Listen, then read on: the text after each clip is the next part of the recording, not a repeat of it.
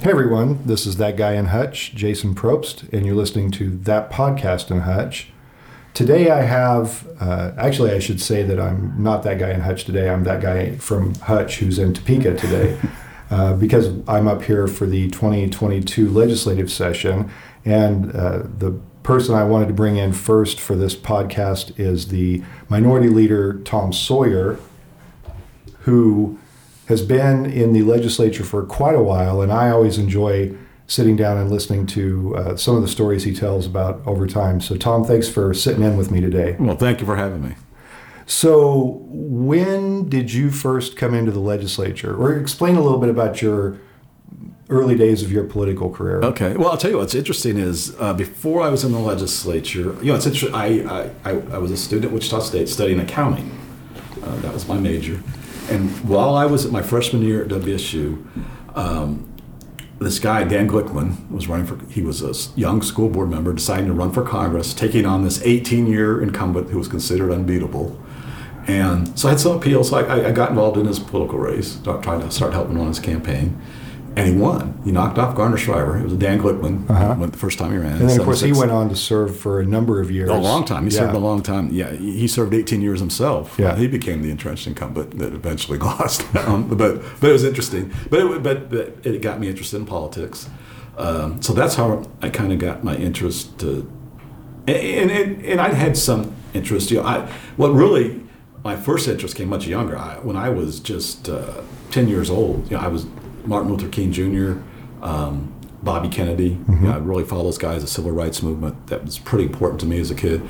And I remember, what, you know, they were both assassinated pretty close. Uh, uh, Martin Luther King in April and Bobby Kennedy in June of '68. Mm-hmm. Uh, so that had a big impact on me. So that, so I had that, but still, uh, like I said, I was majoring in accounting because I was good in math. You know, uh, in fact, I'm gonna go way back. Um, when I was three years old, my mom used to send me to the store because I, I knew the value of money. I could understand money, could do change, mm-hmm. do, you know.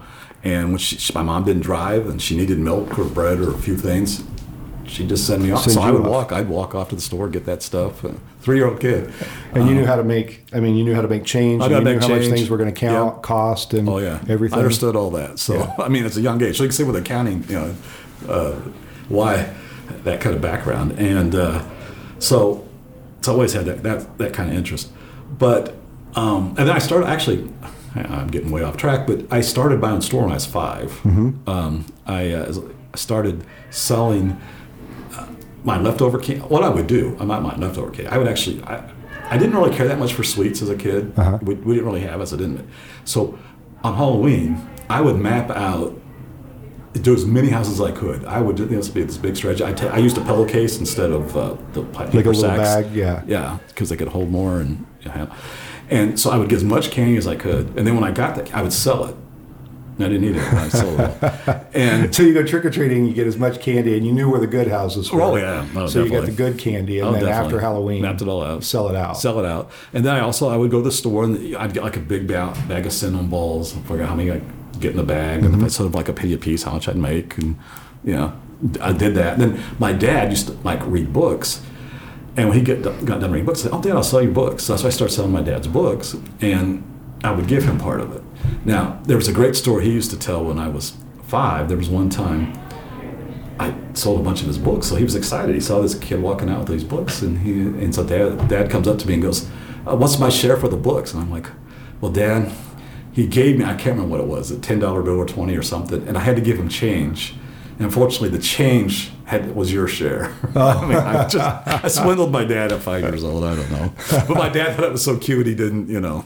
he didn't get too upset. He didn't get upset, and he in fact he tell that story for years for other people. So, um, well, well, before we get back on your political career, I think yeah. talking about this is a, a, good opportunity to take a little bit of a, a detour. Yeah. Um, because when it comes to numbers, when it comes to, I mean, you kind of have a reputation up here of remembering and knowing these details about the history of tax policy, yeah. the history of budgets that very few people can recall. Yeah. And you're kind of the de facto expert in the building when it comes to uh, what we've done before and when we do things now, uh, how how how that's going to affect the budget, or talk about that a little bit. It's just okay. part of that natural extension of you. It is. kind I just felt like I said as a kid, you know, being you know being able to make change as a three year old and and you know starting my own store and selling things and stuff. I just always had a natural. I know numbers really well and remember that stuff very well. So it was just natural. Then I studied. Yeah, and in school I was great in math. I would go, you know, took all the hardest math classes and. Um, so you were on track for a career in finance or accounting right. or something, and and you have this 10 year old memory of, of, of, Martin Luther King being assassinated and Bobby Kennedy being assassinated. You get involved in a political campaign, and, and something kind yeah. of flips, and you decide politics is where I want to be. Yeah, I mean, the politics started to, I mean, I, you know, I, I was a student at Wichita State, still studying, and I, I, ended up getting my degree in accounting, so it's not like I changed that totally. But all of a sudden, I'm spending a lot of time on politics, mm-hmm. uh, helping on these campaigns. And uh, I don't. Do you know? Do you know? Pat, did you know Pat Lehman? I mean, she's still around, I guess. But, oh, I, I know the name. Yeah. Yeah, she was a big labor leader yeah, in Kansas, and it's funny. I was nine. I was so, I was 18. and I worked on Dan's campaign, and somebody was like, "You should be, run for precinct committee man." So I was. I said, "Okay, yeah." So so I do it.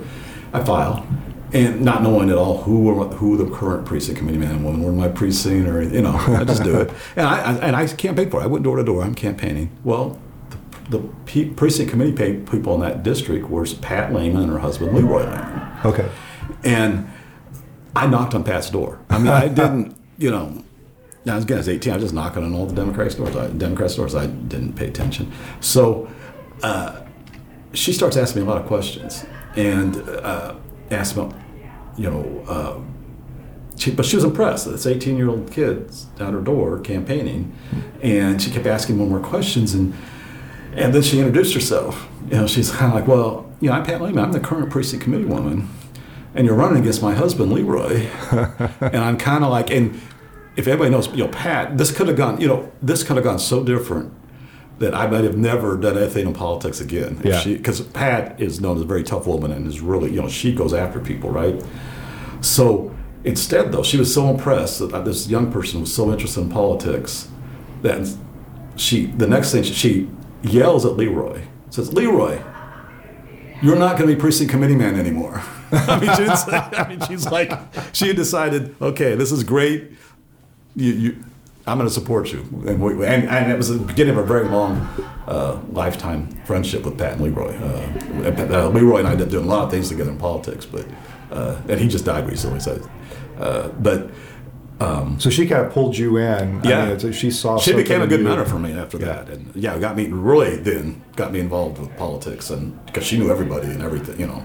Yeah. So, so yeah, it ended up being a really good thing for me. But that could have gone way the other way. I mean, anybody that knows Pat knows that could have gone way the other way. Yeah. um, but but so that was a lot of my, my start in politics, and then I was a student at WSU, and um, in 1970 yeah, a couple years. So that was would have been the '76 elections. Uh, in '77, I got a little bit involved in the city elections for city council races. '78, uh, got involved. John Carlin ran for governor. Mm-hmm. Uh, got involved in his campaign. Um, and while I was working on some of these campaigns, there was a woman I met named Nancy Oropesa, um, and she's like, "Well, you know, you ought to get a job that pays money uh, from politics, right?" Because I was volunteer all the time. Because she knew the county clerk. Mm-hmm. So after the 78 elections, I mean, literally like the next day, Wednesday, you know, elections are Tuesday, like on Wednesday, she's like, she gets me an interview with the county clerk. So I get hired in the county clerk's office. So I started to go to work in the courthouse. And um, I, I, started off as an office assistant, going to working part time and going to school full time. Well, then. I became administrative assistant in the office and then chief deputy, and it switched around. I was working full time and started going to school part time after that. Uh, so, so that's how I got involved in the courthouse um, gotten more involved in politics. And that's where a lot of my interest in the legislature first came because I didn't really know a thing about the legislature uh, up to that point. Yeah. And uh, well, you have you have a line you've said before about what you really thought about the legislature. I know, and that's what I'm getting to that. it's, because when I was in the clerk's office, okay, so uh, it, it, eventually became county clerk. So 1984, I became Sedgwick County clerk, and our treasurer was a woman named uh, Jerry Threffel, who, who was a Republican. I was a Democrat, but we wanted to change the way, we, and it wasn't just us, it was the Clerks Association, Treasurers Association. At that time, when you paid your taxes on your car, you did it at the same time as your house. So you paid them half in December and half in like May. Okay. Right.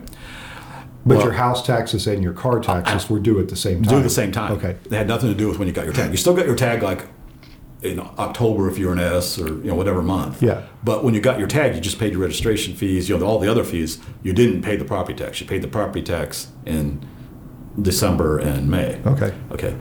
Well, we wanted to change that so that you paid the property tax when you got your tag. You did it all at once. Yeah. And so we had a bill to do that. It's called the Tax and Tag Bills, House Bill 2605. I still remember that. so, um, so we go to Topeka. The two of us go up there together to help lobby for this bill, and there are other clerks and treasurers around the state. So this is my first experience with the legislature. So we're in the tax committee, sitting there for the hearing, and I'm noticing one, a lot of the members aren't paying attention. Uh-huh.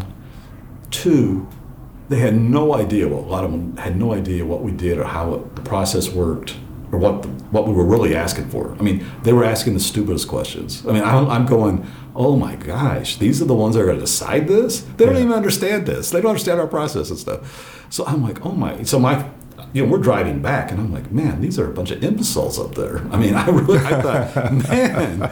I, I, so I thought, okay, we need to get good people in Topeka. I was just, you know, I'm just. Um, so yeah, so my first experience with legislation, I mean, that was my motivation. Um, we need we need to improve this body. Yeah. Uh, now, uh, you know what I did realize, wait, a citizen legislature, these are pretty complicated. I didn't really look at it from their standpoint, but still, mm-hmm. I mean, that was my so that was my. But you have to deal with this every day on a daily basis. It's right. part of your work, right? And you're the one bearing the brunt right. of the public coming right. in probably upset that they have to pay this alongside their property taxes for their houses, which nobody is happy that that's right, before Christmas. Right. You know? Right. Um, and and so you're dealing with that. Yep. And it's probably what drove the need for that change. Yeah. Oh yeah. Yeah. And well, the other thing is you had to have that. It, to, to get your car tagged, you had to have your property taxes paid. Well, they're paid at a different time, so you had to. I mean, it, it, it was administrative mess really, and it was hard for people. To, you know, so it'd be a whole lot easier. You just do it once. Mm-hmm. But well, it's interesting when you when you work in the courthouse, when you work like in the county clerk or treasurer's office, everything you do is set by is by state statute. Yeah. So I gave that example, but really everything we do, and sometimes they would make weird changes to the law that would make no sense to the, in the process. Mm-hmm. Um, so that's where I got my interest somewhat in the legislature was because we were reading I, you know reading statutes all the time because that's that that dictated what we did. So a couple years later in '86, my uh, legis- the legislator representing my district, a guy named Homer Jarchow, who's also the tax guy. That's how he was known up there. Uh-huh. So it's kind of interesting that yeah. it carries over. It carries yeah. over. Carries over. So and that's one reason that he recruited me too. He came to me and asked me, and because he knew my reputation in the courthouse and about taxes and stuff, and um, so he he asked me to run, and, and so I did. And my motivation again was, oh man, yes, I need we need people up here who understand some of the, the about taxes. Yeah. So um, so that's what first got me there, and. Uh, uh, got run for I won in '86, uh, and and yeah, now I served. I first got elected in '86, so I've served under eight different governors. That was my Mike Hayden just got elected in the '86 elections. Okay, I, I knew John. I mean, I worked on Carlin's campaigns, but he was gone. He he left. Hayden came in when I came in, so I didn't okay. actually serve under Carlin. Um, so I came in under Mike Hayden, um, served four years well, he was governor. And then Joan Finney got elected governor in 90. And the other thing that happened in 90 is Democrats took the majority, which is very rare in Kansas. Yeah, which is one of like only two or three times in the history of the state that that's happened, right? right. Three times. Three it happened times. in 1912 and 13, that, that mm-hmm. session. And then the, the 76, 77 session, and then the 91, 92 session okay. after.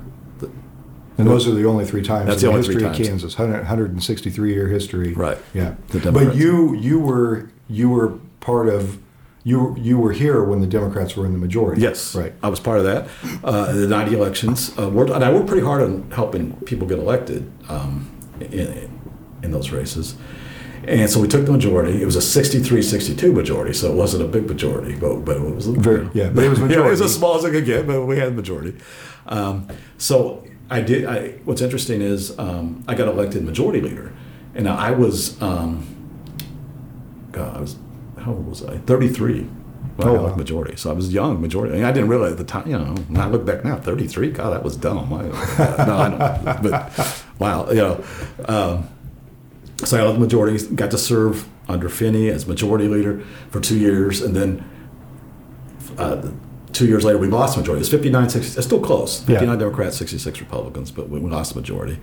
And uh, Finney was still governor for two more years. So then I served as minority. I went from majority leader to minority leader. Okay. And um, served as minority for Democrat governor for two years, and then the next four years, Bill Graves gets elected governor in '94. So he was the next my third governor I served under, and I was minority leader for for his first four-year term, and we actually got along really well. And, and, and part of it was what also happened in '94 is they elected a lot of more conservative Republicans, mm-hmm. and that was pretty new for Kansas at that time. I mean, they, there was a lot of them. You know, there'd been a few, but all of a sudden now they had a majority of the Republican caucus for the first time, and Governor Graves was a lot more moderate. Yeah. So it, part of it was probably out of necessity, but we had a great working relationship. I mean, we literally talked to each other every day, and but he needed our help to pass his budgets. I mean, we worked on a lot of stuff. I mean, yeah, so it's still so. Even though I was a minority leader for four years, I kind of felt like still being majority leader because you know we were. There had to be a lot of coordination between uh, his, you know, the the moderate Republican caucus and right. the Democratic caucus to get anything done. Right. right? Exactly. Exactly. So we worked together, the, two caucuses, and did a lot of stuff. And, and I said, passed his budgets, and he included. It's kind of interesting. We've been pushing for years. Kansas didn't have a earned income tax credit at the state level. There was a federal one, but we didn't have one. Mm-hmm. And so that was one of our big issues. And he put he put it in the state of the state in '97. I mean, it was in his address. He just you know he, he do the uh, earned income income earned tax credit, credit, yeah, and. Uh, and it, it, still wasn't easy to get it passed because a lot of a lot of Republicans didn't really want it, but it's like they want it, we're going to do it. So, yeah, you know, it was a pretty good deal. Um, that was pretty neat. But um, so so that happens. Well, then in '98, yeah, I'm the minority leader, and the Democrats. Bill Graves is up for reelection, mm-hmm. and Fred Phelps files for governor. So Fred Phelps is, and he files as a Democrat. So he is the only Democratic person on the Democratic side that filed for governor. Running for governor. Running for governor. And, and, and if anybody doesn't know who Fred Phelps is, he's um, uh, the leader of Westboro Baptist Church, which has uh, made its name going around the country protesting funerals and uh, just toxic language. Uh, yeah. And it's very hateful. Very hateful. Yeah. Um, and and uh, he's not grown in popularity. Well, it, it, the, the, whole thing hasn't grown in popularity over the years. Right. But at the time, you're a minority leader, and he he's the only candidate at the time who's right. filed to run for governor. Right. And, and, the idea is, I mean, Graves was very popular, right? Right, and he was. And he was going to be reelected. Very, uh, very, very heavy lift to beat him, and probably quite unlikely, right? Right. Yeah.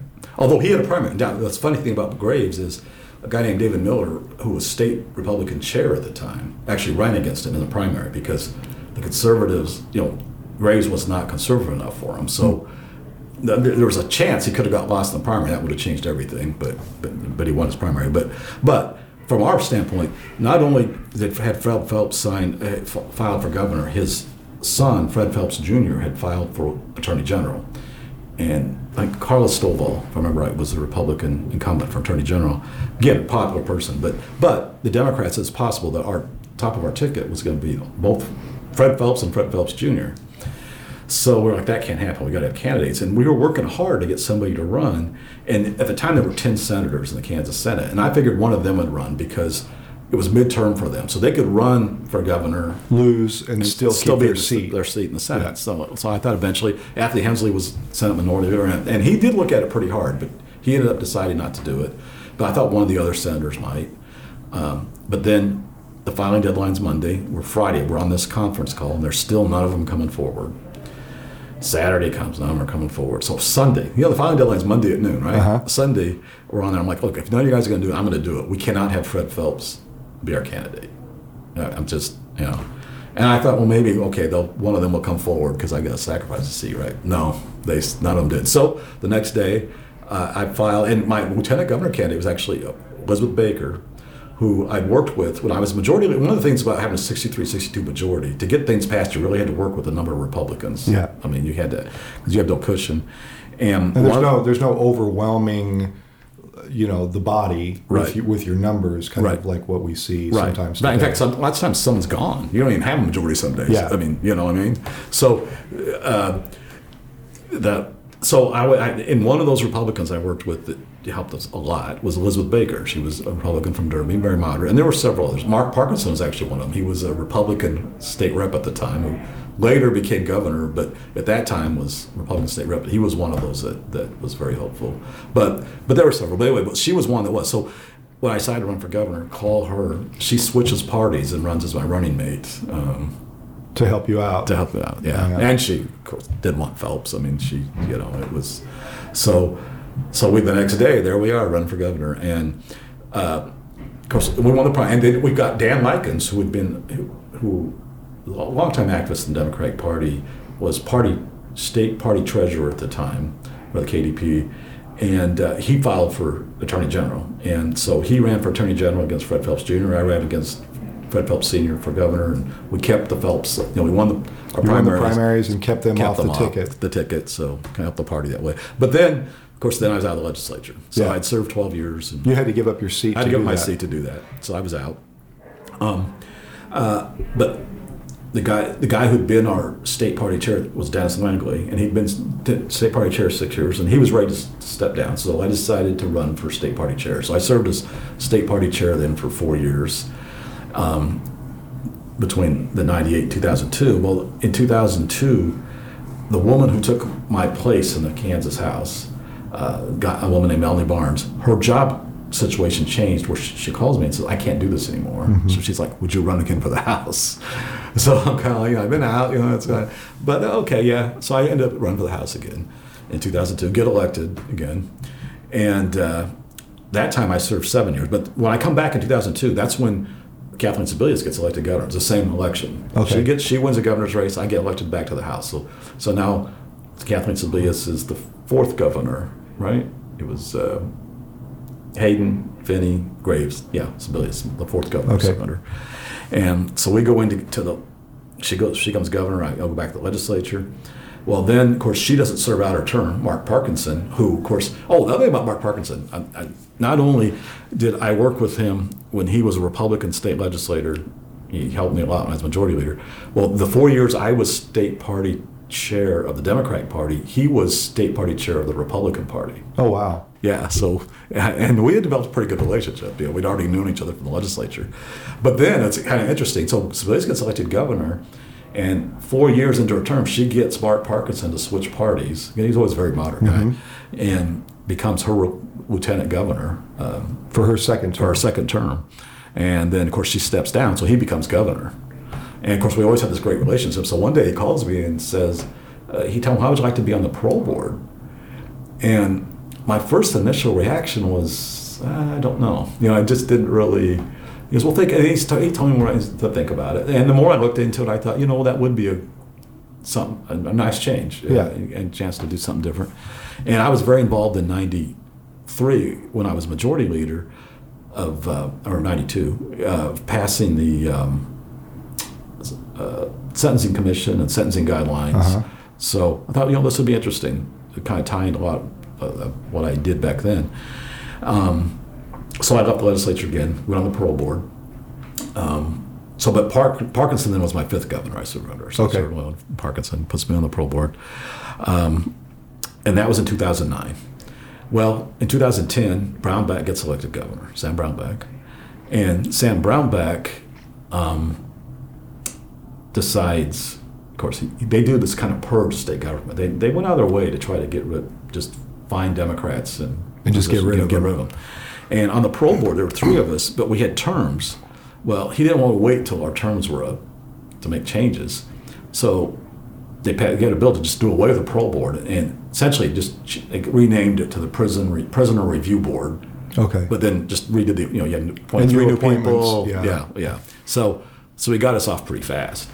Um, so so then I was I went back to the practicing accounting a little bit, not long. That's like 2011. I was out of the parole board. Well, 2012 comes, and uh, the woman who had taken my place in the legislature lost in the 2010 election. So the, my House seat is being held by a Republican, and we had actually recruited a candidate to run against to, in 2012. Well, in two, that year they could not come to agreement on uh, reapportionment maps. Uh-huh. So the courts drew the maps at the at the last minute. Well, when they did, the candidate we had in the 95th House district got drawn out. So now all of a sudden, this is the Friday before the final deadline's Monday. This is the Friday before they have no candidate in the 95th district. So, so the Republican incumbent who won in 2010, my old house seat, might get reelected by default. Yeah, because there's nobody to There's run. nobody to run. Person got drawn out. got drawn out. So, but I was in the process of painting my house. And what's really funny, just like a, the weekend before, I was trying to decide whether to throw away all my old yard signs. Um, because what I was, I had not bought yard signs. The last, 96 is the last time I felt like still, I haven't bought yard signs since 96. I just reuse them, right? So, but I had all my old yard signs. And I'd had them down uh, in, the, in the garage, but they took up quite a bit of space. So I was trying to say, well, should I just get rid of them? I mean, I'm probably gonna run for the legislature again, right? I've been through two stints, 19 years total. I mean, I'm not gonna do this again. Well, the, uh, there was something that said, no, maybe I shouldn't. And, and, and at that point, the house map that the house drew actually drew me out of that district. I was Oh. in a oh. different district, so it was like, I'm probably not gonna. No. Well, so but then there's something told me, nah, you never say never. You never know. So instead of throwing them away, I put them up in the attic. Then I'll just get them get Out of the space in the garage out of yeah. the way, right? Well, so then, you know, a couple of weeks later, the judges draw the maps, and all of a sudden I'm back in the district, and the candidate that was supposed to run is out of the district. And I'm on a ladder painting, and my phone keeps ringing. It's all these people trying to recruit me to run. and I'm busy painting, so I was really, I was ignoring the phone calls. Uh-huh.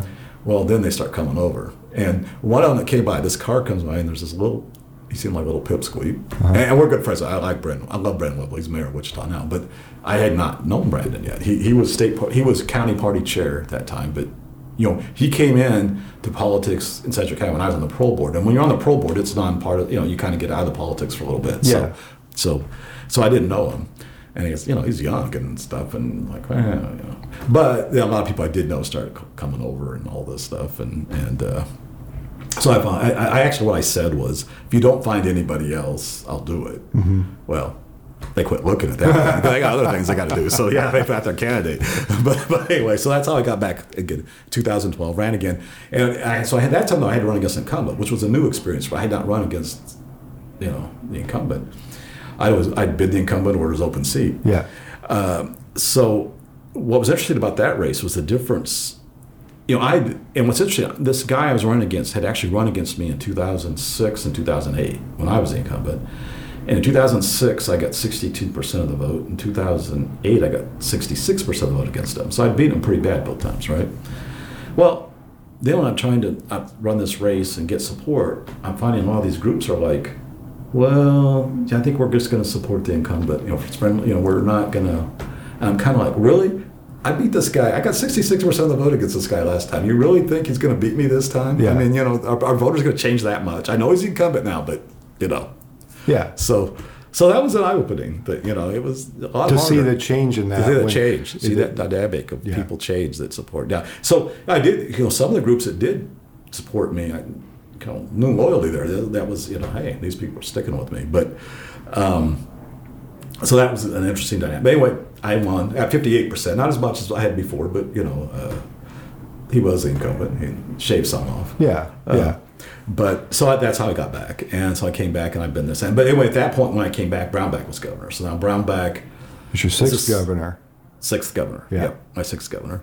Well, of course, then Brownback resigns early. Colyer takes over. He becomes my seventh governor, Okay. and then now Laura Kelly's my eighth governor. So yeah, Okay. Served under eight governors. Yeah, but that's how we get to today. I remember we just had, well, today, the day that we're recording this, we just had the state of the judiciary, Yep. and tonight we'll have the state of the state. And I remember that year that, that Brownback left and Colyer came in because we had two state of the states that year. Yeah, right. We had Brownback gave his, and then it was a week or so later, And Colyer gave his. Colyer gave his after Brownback was called up to be an ambassador. Um, that's yeah. It so one is enough, I think, for day of the state Yeah, it don't you? yeah, it is. It is. Yeah, that was an interesting year having two. Yeah. So in in that time, um, well, talk a little bit about.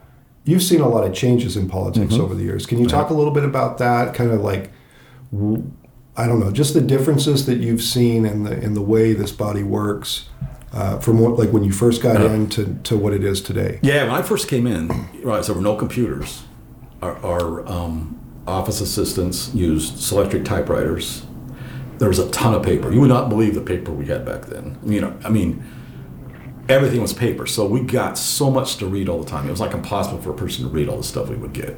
People, you know, all the people giving us information about bills, the bill. I mean, it was just because everything was paper, uh, typed up. So that's that's a big difference. And it was real easy if you didn't stay on top of it. All of a sudden, your desk was just, just stack up, stacked up, just piled high. You know, several feet high of paper because so you had to stay on top of stuff. Um, so, so, that was a huge difference. Communication, my gosh, a huge difference. You know, back then, again, your constituents, they wrote you letters. Yeah. I want to know something, or they you'd get phone calls. So, yeah. So your office assistants, and we didn't have cell phones, so it was landlines. So your office assistant would be answering land, the landline, or letters, and a lot of them were letters because you had long distance calls. Mm-hmm. People didn't want to make long distance phone calls, and they and they charged. Right, there oh, was yeah. an extra fee, an extra fee yeah. for long distance. So you know, you it kept the, the calls down too. And, you know, I'm at home. They might call when I go home on weekends or something. Give me a local call, but you know, during the week, you know, people people didn't want to let me their opinion that bad. You know, lots of times they just write a letter.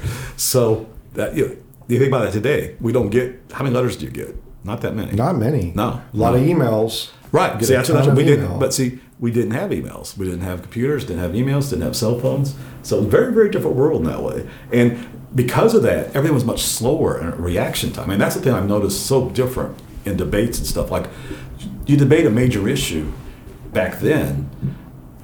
Well, you know, it might be in the paper the next day or the news the next day. But it took a while to get feedback. You didn't really hear from the public immediately. It was, you know, you, you might eventually hear, but and there now, was this gap where now, in the middle of the debate, I'll say something on the floor, and somebody will text me as a response to what I said because you know, it's been tweeted out. It's been tweeted out. Yeah, yeah. I mean, it's so immediate now. It's so different. You you get immediate feedback, which is like the biggest you know the biggest changes. It, it, it is really different. Um, Do you think that's helpful or harmful? You know, most of the time I think it's helpful. I think it's helpful in terms of to the public kind of being able to follow on what we do. Mm-hmm. I mean, it's so much easier for them now with the internet and you know. Yeah, because they can watch the proceedings on YouTube and right. and committees on audio. Right. Yeah. Right. Whereas back then they had to rely on the media, and then you only got a snippet of what happened, whatever the newspaper summary was, or you know, yeah, the brief. So, so from that standpoint, it really is good. Now, some of it's kind of negative too, in that it does kind of um, the immediate feedback sometimes could be stifling, I think, or you know. Um, uh, so, so I think it kind of changes the way we operate in a lot of ways. Um, it, I think it makes things more polarized because mm-hmm. um, you know, whereas people could be more statesmen back in the day. Get a, you didn't have that immediate feedback from the both sides. You know, the the extremes now are, you can hear a lot from immediately, and I think that can push people. You don't get a chance to kind of work together like you did in the old days. So I think yeah. there's good and bad with what what what the changes we've seen. Yeah, because on one side there's better access for the Right. public, but on the other side it, it kind of lends for that. It lends itself to that emotional, immediate reaction, Right. uh, where people haven't taken the time to think and they can just react to something, and that's not always productive if you're trying to hash out a very difficult issue. Right, it makes it harder to, to do the compromising like we used to do. Yeah. I think. I think that's one reason people ask about. You know, we seem to have less compromising. Things are more hard, but I think that's part of it. I mean, you hear immediately from your from your constituents, both sides, and it hardens people up. It gets harder to to kind of work out that in the middle. Yeah, yeah, that makes sense. You've talked about that before. About you know, you've shared stories with Yeah. me before about kind of the, the the way bills have been compromised, the way people would sit down, even if they come with you know different viewpoints. But you could have that conversation about, and you've seen some good policy over Oh, the years come out of that. Can, can you think of an example or two that really stands out in Oh. your mind? Well, there are several. I mean, even if you go back to school finance back in 91 and 92 when we rewrote the school finance bill, that was a bipartisan bill. I mean, um, we had, well, uh, had to be because one, we had the majority at 63 62, and it's not, you know, uh, oh, you, you, we needed Republican support. We Yeah. couldn't get. And uh, so we had to work with Republicans, and you got a, a product that had some of what both sides want. Um, uh, work comp reform in '94, I think it was when we. we yeah, I mean, the the Republicans kind of you always said they wanted to to where workers didn't get anything if they got injured. You know, there was always this tight where you know we wanted wanted it easier for workers to collect and get more when they got injured on the job, and you know we compromised through all that. So I mean, and that one was a that that was a big one. It took a long time because there was a lot of push. It was kind of you know that was a very high pressured. Uh, the chamber on one side had their big bill. Governor Finney had vetoed it. Um, so we're trying to work out a compromise. The chamber's putting real pressure on people to try to change to override the governor. But we all sat down and we, we came to middle ground on, on a lot of things. And uh, that the good part about that bill is that it was a true compromise, and businesses immediately because businesses were upset that their work comp rates were going up so much every year. Mm-hmm. So that stopped that. That quit happening. Um, but we got a few things on the worker side too, and we got the and well, the good part of that compromise is we set up this uh, committee that kind of oversaw it, and that actually worked. That was in '93 or four, and that stayed in place until very recently. It's it's kind of under Brownback, kind of there were some changes that have kind of undone, undone some of that. But for many years, that, that compromise held, and, and uh, we're just like school finances. It's the basic school finance formula is the same as what we passed uh, in that '92 session. Mm-hmm. So I mean some of this good this compromise has been has had a good long term effect for Kansas. Yeah, it's a it, when you do that, you there's less need it seems to come back and make drastic changes right. to something because it's been you've considered all the different viewpoints and right. you've thought about all the implications of that policy. Yeah, and you make sure when you get it done that it that you've thought about those ahead of time, and then you don't have to come back in a couple right. of years and make these huge changes. Yeah, yeah. So another thing I, I, wanted to ask you about, um, talking about some of the changes that you've seen over over the years, um, is a little bit about how kind of relationships have changed and how people, I guess, the dynamics and the interpersonal dynamics in the building. I mean, the time I've been here, I've heard a lot of stories about the way things used to be versus the way they are now. Can you talk a little bit about that?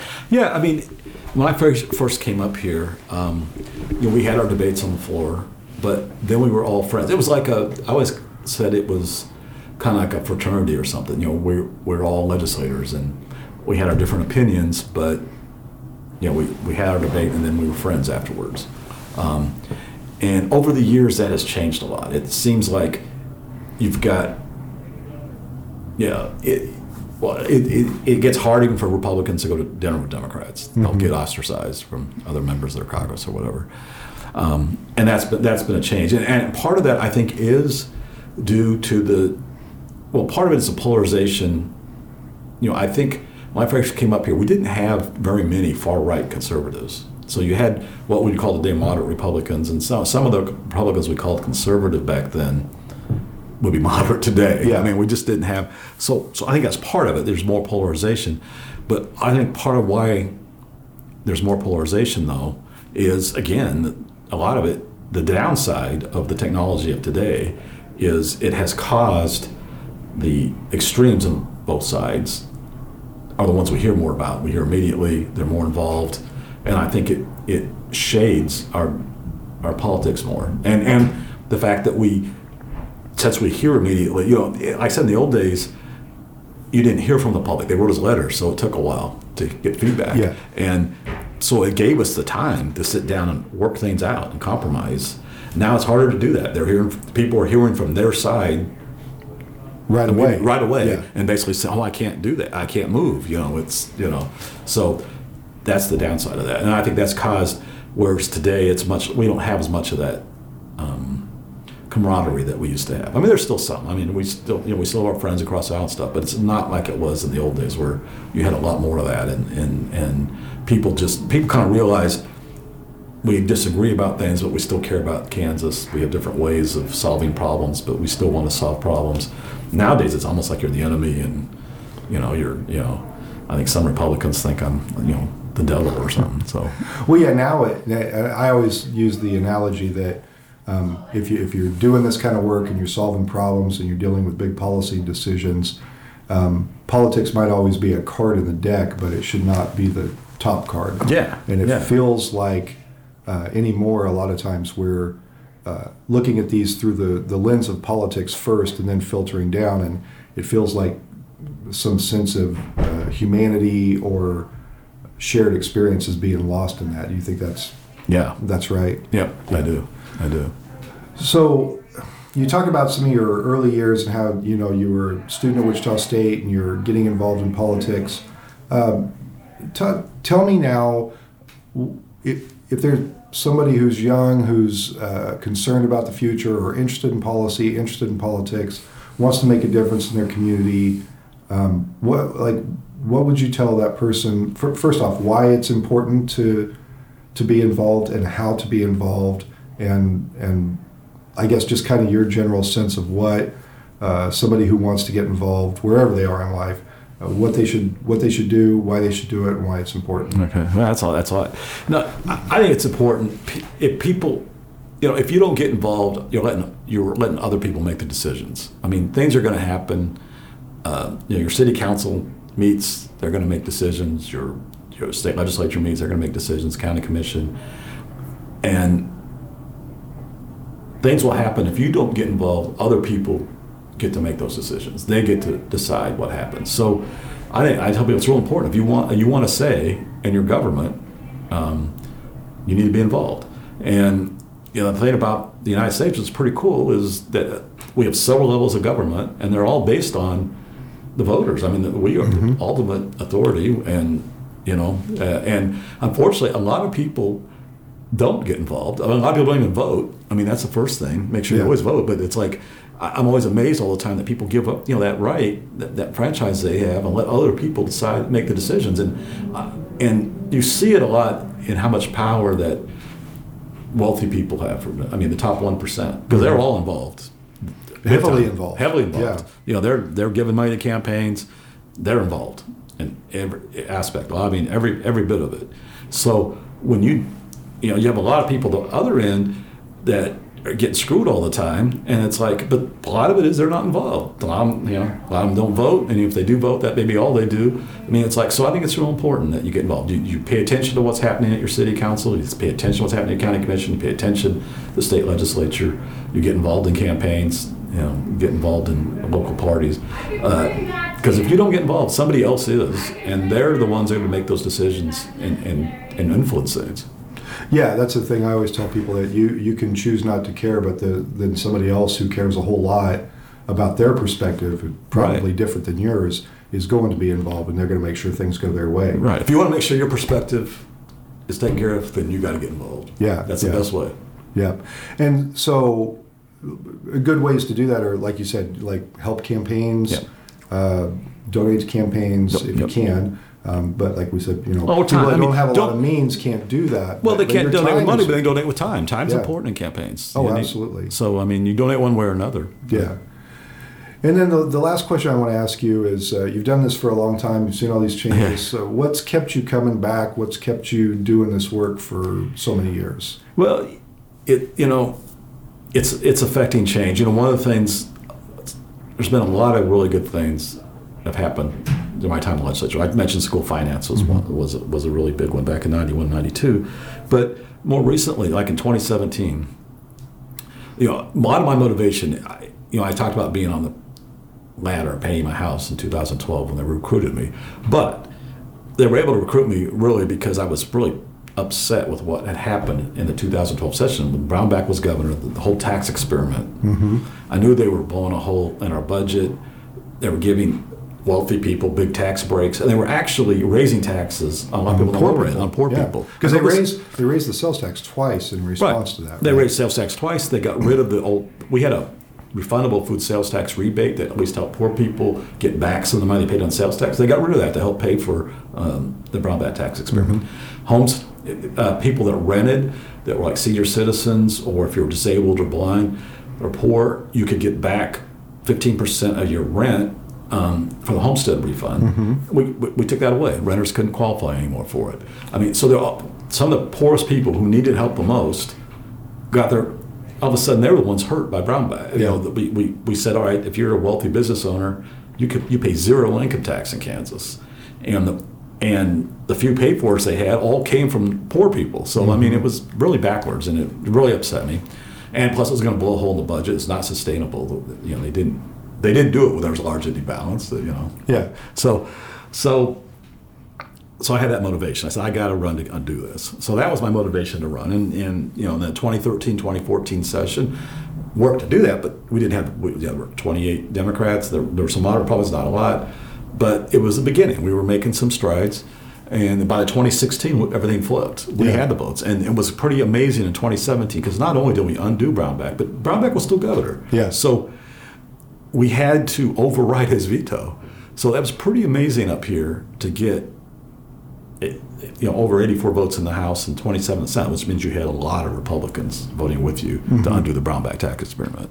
And that was big. It has helped the state a lot. We've got we've been able to fund our schools again, been able to get our roads funded again. we we have got our budget back together. We're we're not taking money from KPERS. In fact, we're putting money back into mm-hmm. it. And we're to the point now, the budget's built back enough, we can actually cut taxes that will help real people, like eliminating the food sales tax. Yeah. So, so that was a huge thing we did in 2017. And that's what keeps motivating me is these things that we do this, you know, we, we make these strides and help people and that, that keeps me going. Yeah, well, I can totally see that. Yeah. So, well, thanks for all your years of service well, and thanks you. for coming on and visiting with me a little bit today. All right, thank you. Thanks, Tom. I'd like to thank a few of the people who've helped make That Podcast in Hutch possible. My son Mitchell Probst wrote and recorded the music for the show. Jenny Brigette put together some great graphics and promotional art. And Chris Acker helps overcome my mistakes to produce a great sounding product every episode. That Podcast in Hutch is made possible through a collaboration between the Hutchinson Arts and Culture Collective and Salt City Sound. They're working to bring resources and infrastructure to support art, music, and storytelling in our community. If you have an idea for your own podcast, reach out to them at podcasts at saltcitysound.net. If you enjoy That Podcast in Hutch, be sure to subscribe and share it with all your friends. You can also help support this production by subscribing to thatguyandhutch.substack.com or by emailing me at thatguyandhutch at gmail.com to learn about sponsorship opportunities. Thanks for listening, and I hope you'll join us again next week.